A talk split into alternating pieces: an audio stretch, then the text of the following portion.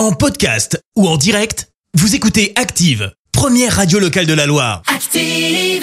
Place à l'info du jour qui fait du bien. Et ce matin, on parle du beau geste du roi Charles III. Et oui, le monarque britannique a décidé d'accorder une prime à son personnel. Le but, euh, faire face à l'inflation alors qu'elle dépasse les 10% au Royaume-Uni.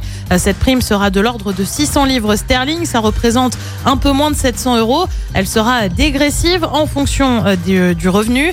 Certains employeurs ont donc une prime de l'ordre de 350 livres. Le roi donne de l'argent sortant de sa propre poche aux personnes les moins bien payées travaillant pour la maison euh, pour les aider à faire face à la crise du coût de la vie, a confié une source royale au journal The Sun. En tout, ce sont 491 personnes qui travaillent pour les palais de Buckingham, à Balmoral et à Windsor. Merci, vous avez écouté Active Radio, la première radio locale de la Loire. Active.